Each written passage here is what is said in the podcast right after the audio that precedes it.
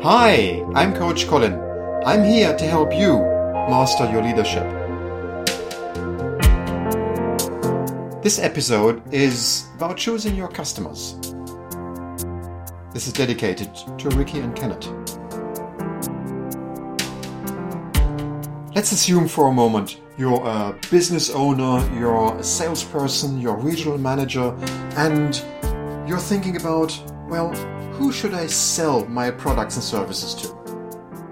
But first of all, before we dive into this question in a little more detail, let's step back a moment and think why would it be important to make those choices up front?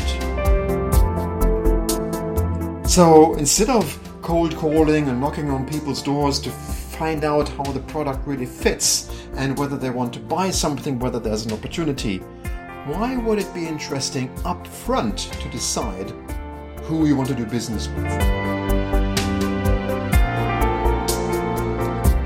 Let's take an example so that we can see what the difference really would be. Let's assume it is like Thursday late afternoon, you have to do some shopping because you know that your fridge is empty. So you rush out to the next superstore and you get your trolley and you start running around the aisles looking for things that you have to buy because you know that your fridge is empty and you go up and down the aisles scanning the different products trying to figure out is this something you're going to buy? You're going to look at different products you're going to pick up the packets turn it around you're going to look at the different types of advertisements and special offers. You're going through all the aisles and after a while sort of your trolley starts filling up and you're getting exhausted because you're looking at the time. You've already spent an hour going up and down the aisles trying to find things that you really need. And you're spending a lot of time. Let's quickly take the other example. Let's assume you had a shopping list, you had a clear view of things that you'd want to buy. Would that shopping experience be differently? Of course it would be, because you would, of course, in the end, you would still be stressed running into the shop because it's late in the evening and you have your fridge is empty and you want to hurry, but you have a shopping list which means you can go specifically through the aisles looking for these articles, knowing where to scan and where you want to go in and which articles to pick up, which means you have less distraction and typical after 35 minutes you're out of the shop and you've paid. You've saved a lot of time. And you've saved a lot of time not only because you were prepared, but your, your mind was doing overtime while you were doing it, trying to scan and trying to identify where the items that you have on your shopping list were approximately where they would be in the shop, in the supermarket. And this is exactly what happens in business life when you determine upfront which type of customer you would like to do business with. Because within all this information, all of a sudden, your mind starts to create these filters of information.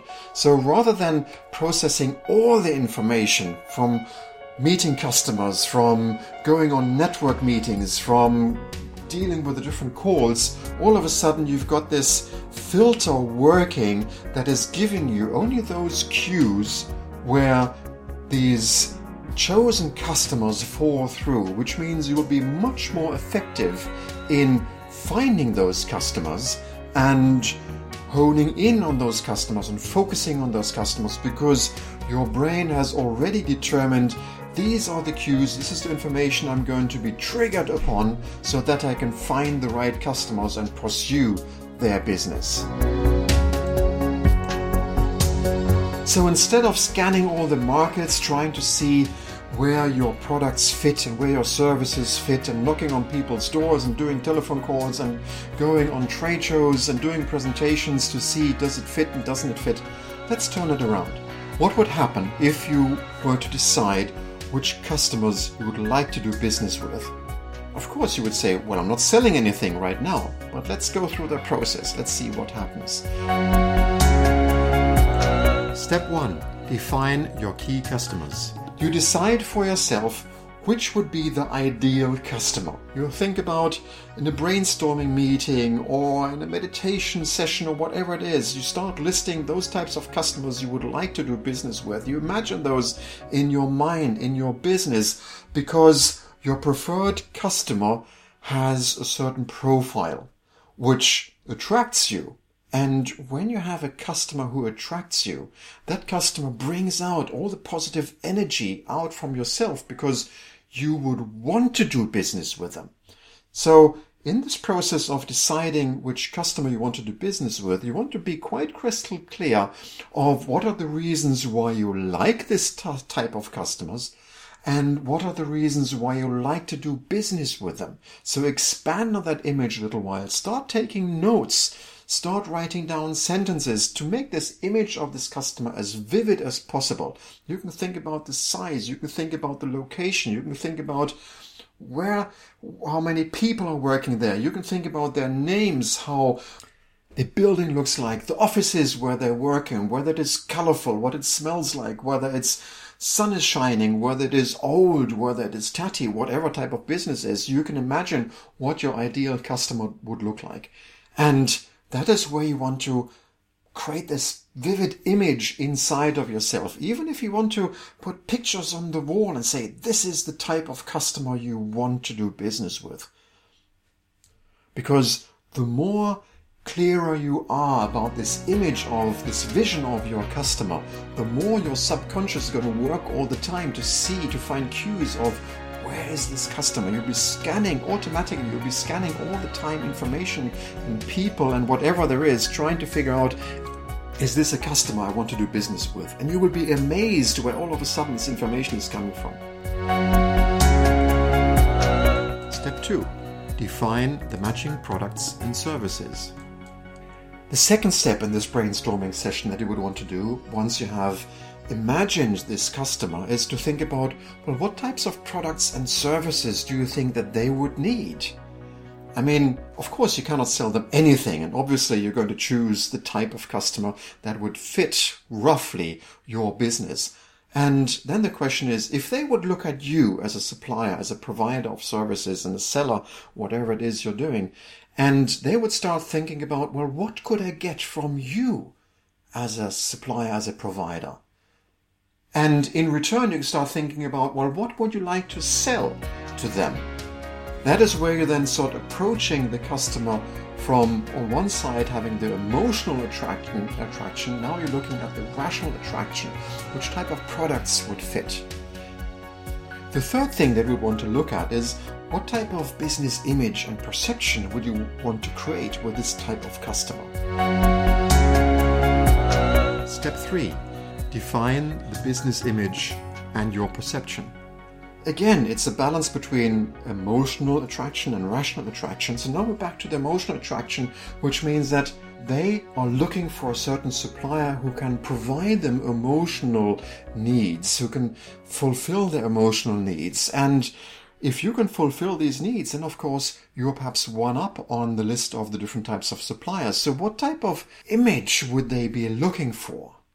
Is it um, an image of somebody who's very technical, very knowledgeable, very service oriented, very friendly, very innovative, very price driven. Yeah, all around these categories, around these images, you can create more value around and more communication. And at the same time, you have perhaps a certain idea how you would like to be perceived which means that you have certain desires, certain visions, certain values that you would like to communicate. And the more these emotional needs match, the greater the attraction will be between your potential customer and yourself. So spend some time thinking about what the attraction level of emotional attraction could be and what it would really look like. Step 4 Know the truth about the potential. Now that we've checked three elements around the definition of the customers, now of course you would want to make the point of truth because you want to calculate whether this type of customer is really valid in the sense of that he has enough potential for you to build your business around. And that is where you want to, of course, gather more information. Thinking about these types of customers how many of these do exist within your reach? Because if you're a startup company, if you're a salesperson, you have only a certain amount of territory around you which you can deal with in an effective way. which means that you want to do some data collection, some data mining to find out, well, how many of these types of customers exist around you, which you can serve, which you can facilitate, which you can go and visit.